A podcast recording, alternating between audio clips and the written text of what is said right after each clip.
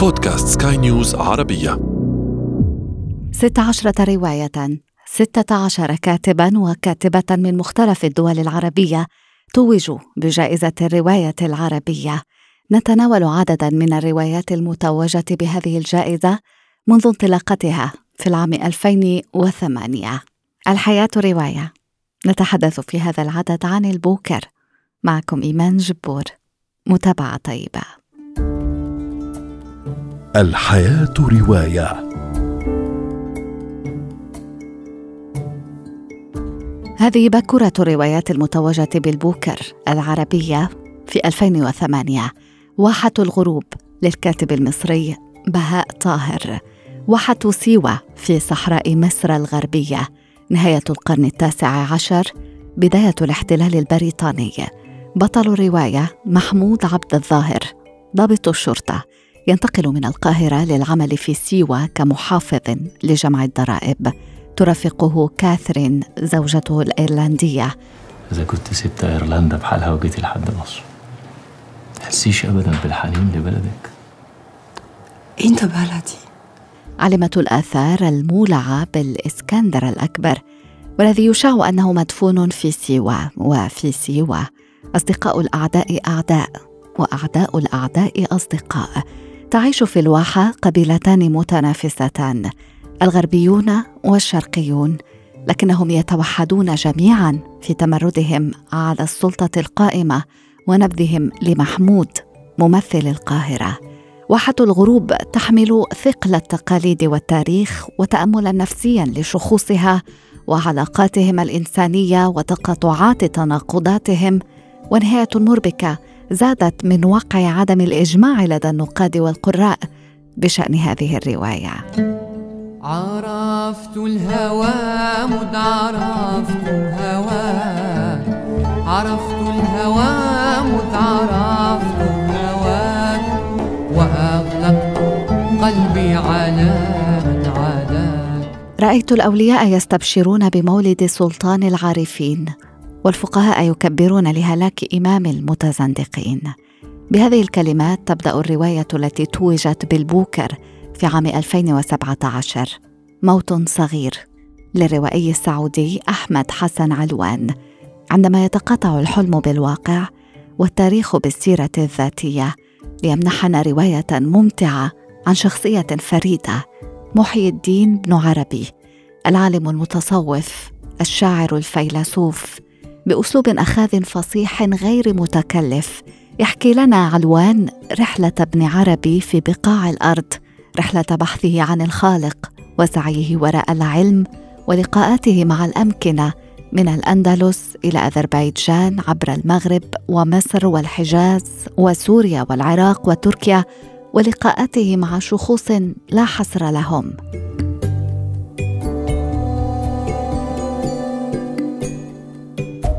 بغداد عام 2005 جحيم يعيش ساكنه متحاشيا القنابل والتفجيرات الانتحارية والجماعات المتناحرة والخطف وغير ذلك من مظاهر واقع مؤلم. ثلاثة أعوام بعد سقوط نظام صدام حسين. في واقع مدينة على حافة الانفجار. نسخة عراقية من أسطورة فرانكشتاين. ومن هنا جاء عنوان الرواية فرانكشتاين في بغداد. توج عنها كاتبها العراقي أحمد السعداوي بجائزة البوكر عام 2014 رواية جريئة ركبها السعداوي على حبلين سرديين. واقعي مبني على بؤس حال تلك الحقبة الدموية وفانتازي من وحي فرانكشتاين. الرواية الأصلية لماري شيلي. فرانكشتاين العراقي لا اسم له الشسمه ذلك ما أطلق عليه صانعه. هادي اهتدى إلى تركيب أشلاء ضحايا تفجيرات إرهابية محولا إياها إلى جسد كائن تنبعث الروح فيه. فيبدأ مهمة الثأر لأصحاب تلك الأشلاء التي يضمها. اجتمعت دعوات الضحايا وأهاليهم مرة واحدة ودفعت بزخمها الصاخب تلك العتلات الخفية فتحركت أحشاء العتمة وأنجبتني. مقتطف من الرواية. بين تفجير وآخر تتقاطع القصص المتعددة والمؤثرة لشخوص الرواية لكنها تتحد في نسج المأساة العراقية بتعقيداتها ورمزياتها.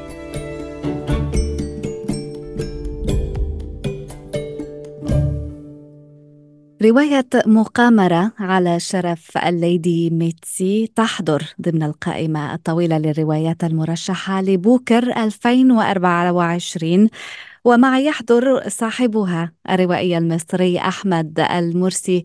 سعيدة باستضافتك في هذا البودكاست. أهلا بيك يا أستاذ أمان. أنا سعيد جدا وبرحب بجميع المستمعين أحمد المرسي مقامرة على شرف الليدي ميتسي. ثالث إصداراتك الأدبية بعد ما تبقى من الشمس والمكتوب. في سطور وصف روايتك مقامرة على شرف الليدي ميتسي نقرأ أن أحداثها تدور في القرن الماضي في مصر. حكاية أربعة أشخاص تقطعت طرقهم في مضمار سباق للخيول. أحمد المرسي نبدأ بالمخاط. كيف ولدت ثالث رواياتك؟ من أين استلهمت الأحداث والشخصيات؟ والله دايما أغلب الأعمال الروائية اللي أنا بكتبها بتبدأ من سؤال يؤرق الكاتب نفسه. يعني كان السؤال في البداية مؤرقني ماذا يصنع الإنسان لما يصل إلى مرحلة من مراحل حياته وهو محمل بالأماني التي لم تتحقق؟ جميعنا لدينا أماني لم تتحقق في الحياة. جميعنا لدينا أمنيات لم نصل إليها. فكيف يتعامل الإنسان مع هذا الكم من الأمنيات التي تتحول بعد ذلك إلى جروح ندبات في قلبه؟ فكيف يتعامل الإنسان مع هذا؟ فكرة الأمنيات وفكرة المقامرة وأن الإنسان يخوض الحياة بناء على مقامرة أو شبه مقامرة في اتخاذ القرارات في في اختيار طريق السير الذي سيأخذه في حياته. فكرة المقامرة كانت مشابهة جدا. اختيار الظرف التاريخي كان كذلك مشابها للظرف التاريخي الذي نعيشه. من أحداث عالمية وحروب في بداية القرن وفي نهايته وفي بداية القرن الجديد وباء عالمي يغزو العالم أزمة اقتصادية كبيرة تعصب بالأشخاص. سليم حق يعيش بيننا الآن يعني. يعني إذا كان سليم حق يعيش من 100 عام فهو يعيش بيننا الآن.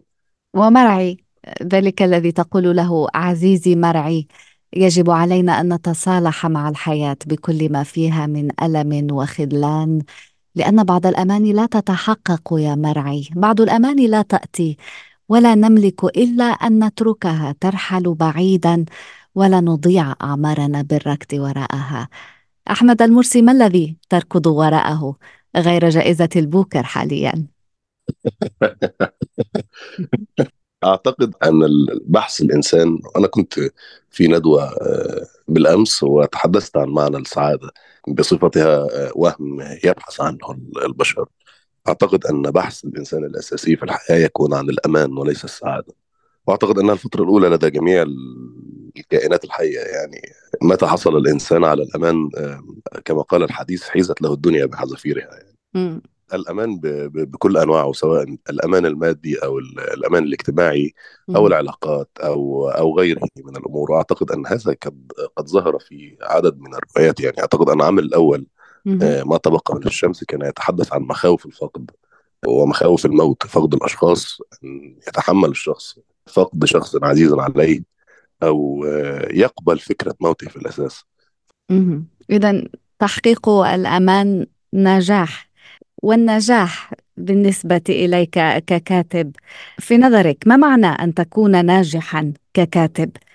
أن تكون مقروءا على نطاق واسع أم أن تراكم الجوائز أم شيء آخر ربما؟ الجوائز هي شيء مهم في مسيرة الكاتب لا شك في ذلك وهي شعور بالتقدير. وقد أربكتني الجائزة في بداية حياتي لأني حصلت مع أول عمل روائي لي على جائزة جائزة كبيرة يعني جائزة محترمة في مصر. ولذلك أعتقد أن الجوائز في العادة هي تقدير كبير للكاتب. ولكن هدف الكتابة في الأساس هي الجمهور القراءة لأنه لا يوجد كاتب بدون قراء. الجوائز تحدث للكاتب في مسيره في طريقه ولكنه لا يجب أن يصبو إليها. أعتقد أن الكاتب لا يتحقق على أرض الواقع إلا بجمهور لأن هذا هو المغزى من الكتابة. الكاتب يكتب لأجل تمرير أفكاره إلى الجمهور مشاركة آلامه مشاركة مخاوفه.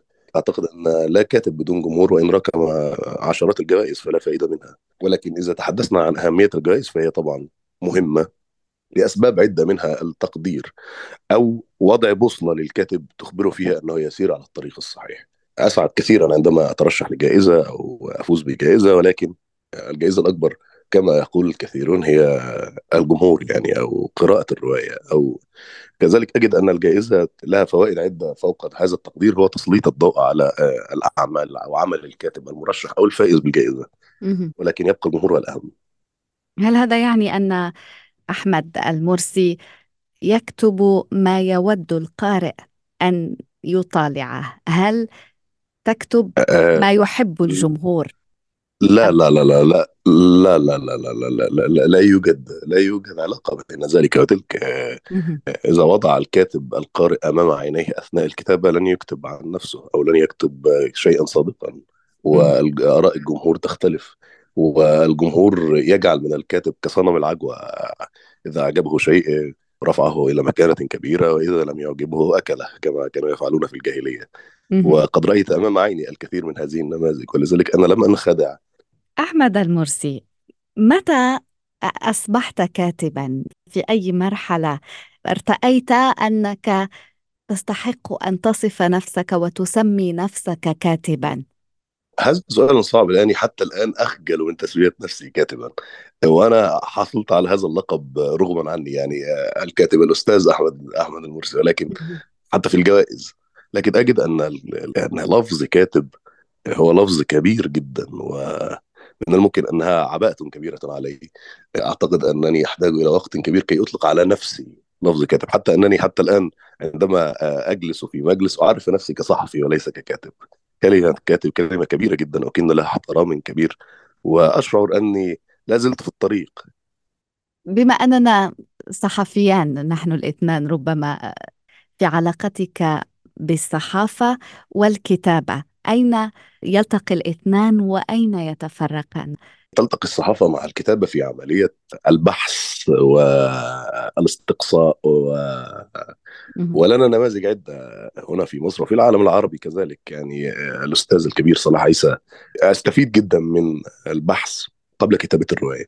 عندما أحاول أن أحول ما جمعته إلى نص. يكون هناك الصعوبة هنا تفترق الصحافة والأدب. يعني يكون الأمر صعبا قليلا لأني وتحدثت عن ذلك أكثر من مرة أن الصحافة تصيب أسلوب الكاتب بالجمود بعض الشيء. ولذلك أعاني كثيرا من الخروج من عباءة الصحافة إلى عباءة الأدب. الصحافة بالطبع قربتني على الأقل تحريريا. ربما يعني أنت درست واخترت الصحافة لتكون كاتبا. هذا صحيح. بغض النظر. إن كان الشخص صحفيا أو طبيبا ما النصيحة التي تقدمها لمن يرغب في دخول عالم الكتابة أو من يشتغل على أول إصداراته الأدبية؟ أعتقد أن أول حاجة أول شيء يجب أن يهتم به الكاتب هو القراءة لأني أعتقد أن النصيحة الأولى والأخيرة للكاتب أن يكون قارئا في البداية. أعتقد أن أنني أبالغ عندما أقول الأخيرة بالطبع ولكن أهم نصيحة أقدمها لكاتب هي القراءة وأجد العديد من الكتاب الشباب هذه الأيام يسارعون إلى خطوة النشر أو فرحين أو متحمسين إلى خطوة النشر قبل أن تكتمل تجربتهم. وأعتقد أني تأخرت كثيرا في أمر النشر وأني أكتب منذ يعني عام 2012 أو 2013 ولم أنشر أي مسودة إلا في عام 2020 النصيحة التي أوجهها إن كان لي أن أقدم النصيحة هو أن يتريث الكاتب إذا كانت هذه روايته الأولى بالطبع قدر إمكانه حتى تكتمل تجربته الفكرية بالكامل ثم يأخذ خطوة النشر. وأن لا يتوقف عن القراءة لأن طالما أنه لا يقرأ فهو ليس لديه فكرة وهو لن يقدم شيئا جديدا للقارئ الذي يقرأ له. فالنصيحة الأولى أعتقد أن القراءة بجهد وبعمق هي مفتاح الكاتب الجيد. لقد عشت طوال عمري أركض وراء أشياء لا أصل إليها. حتى وإن وصلت فإنها لا تكون مثل ما تخيلتها. السعادة في أحلامنا فقط. إن كل أمنية يصبو لها الإنسان ويصل لها تصبح منقوصة لا تطابق أحلامه. لن تكون الصورة ابدا كاملة. أحيانا تكون أمنياتنا غير المحققه هي ذريعتنا للاستمرار. أقتبس من روايتك أحمد المرسي لنختتم هذا الحوار الجميل معك وأتمنى أن تتحقق جميع أمنياتك. أشكرك يا أستاذ أمان وكنت سعيد جدا على تواجدي معك وعلى جميع مستمعينا المستمعين لشبكة سكاي نيوز وسعدت بهذا اللقاء. وصلنا إلى ختام هذا العدد. أشكركم على طيب إصغائكم. كنت معكم إيمان جبور وفي الإخراج نار تشابسوخ الحياة رواية.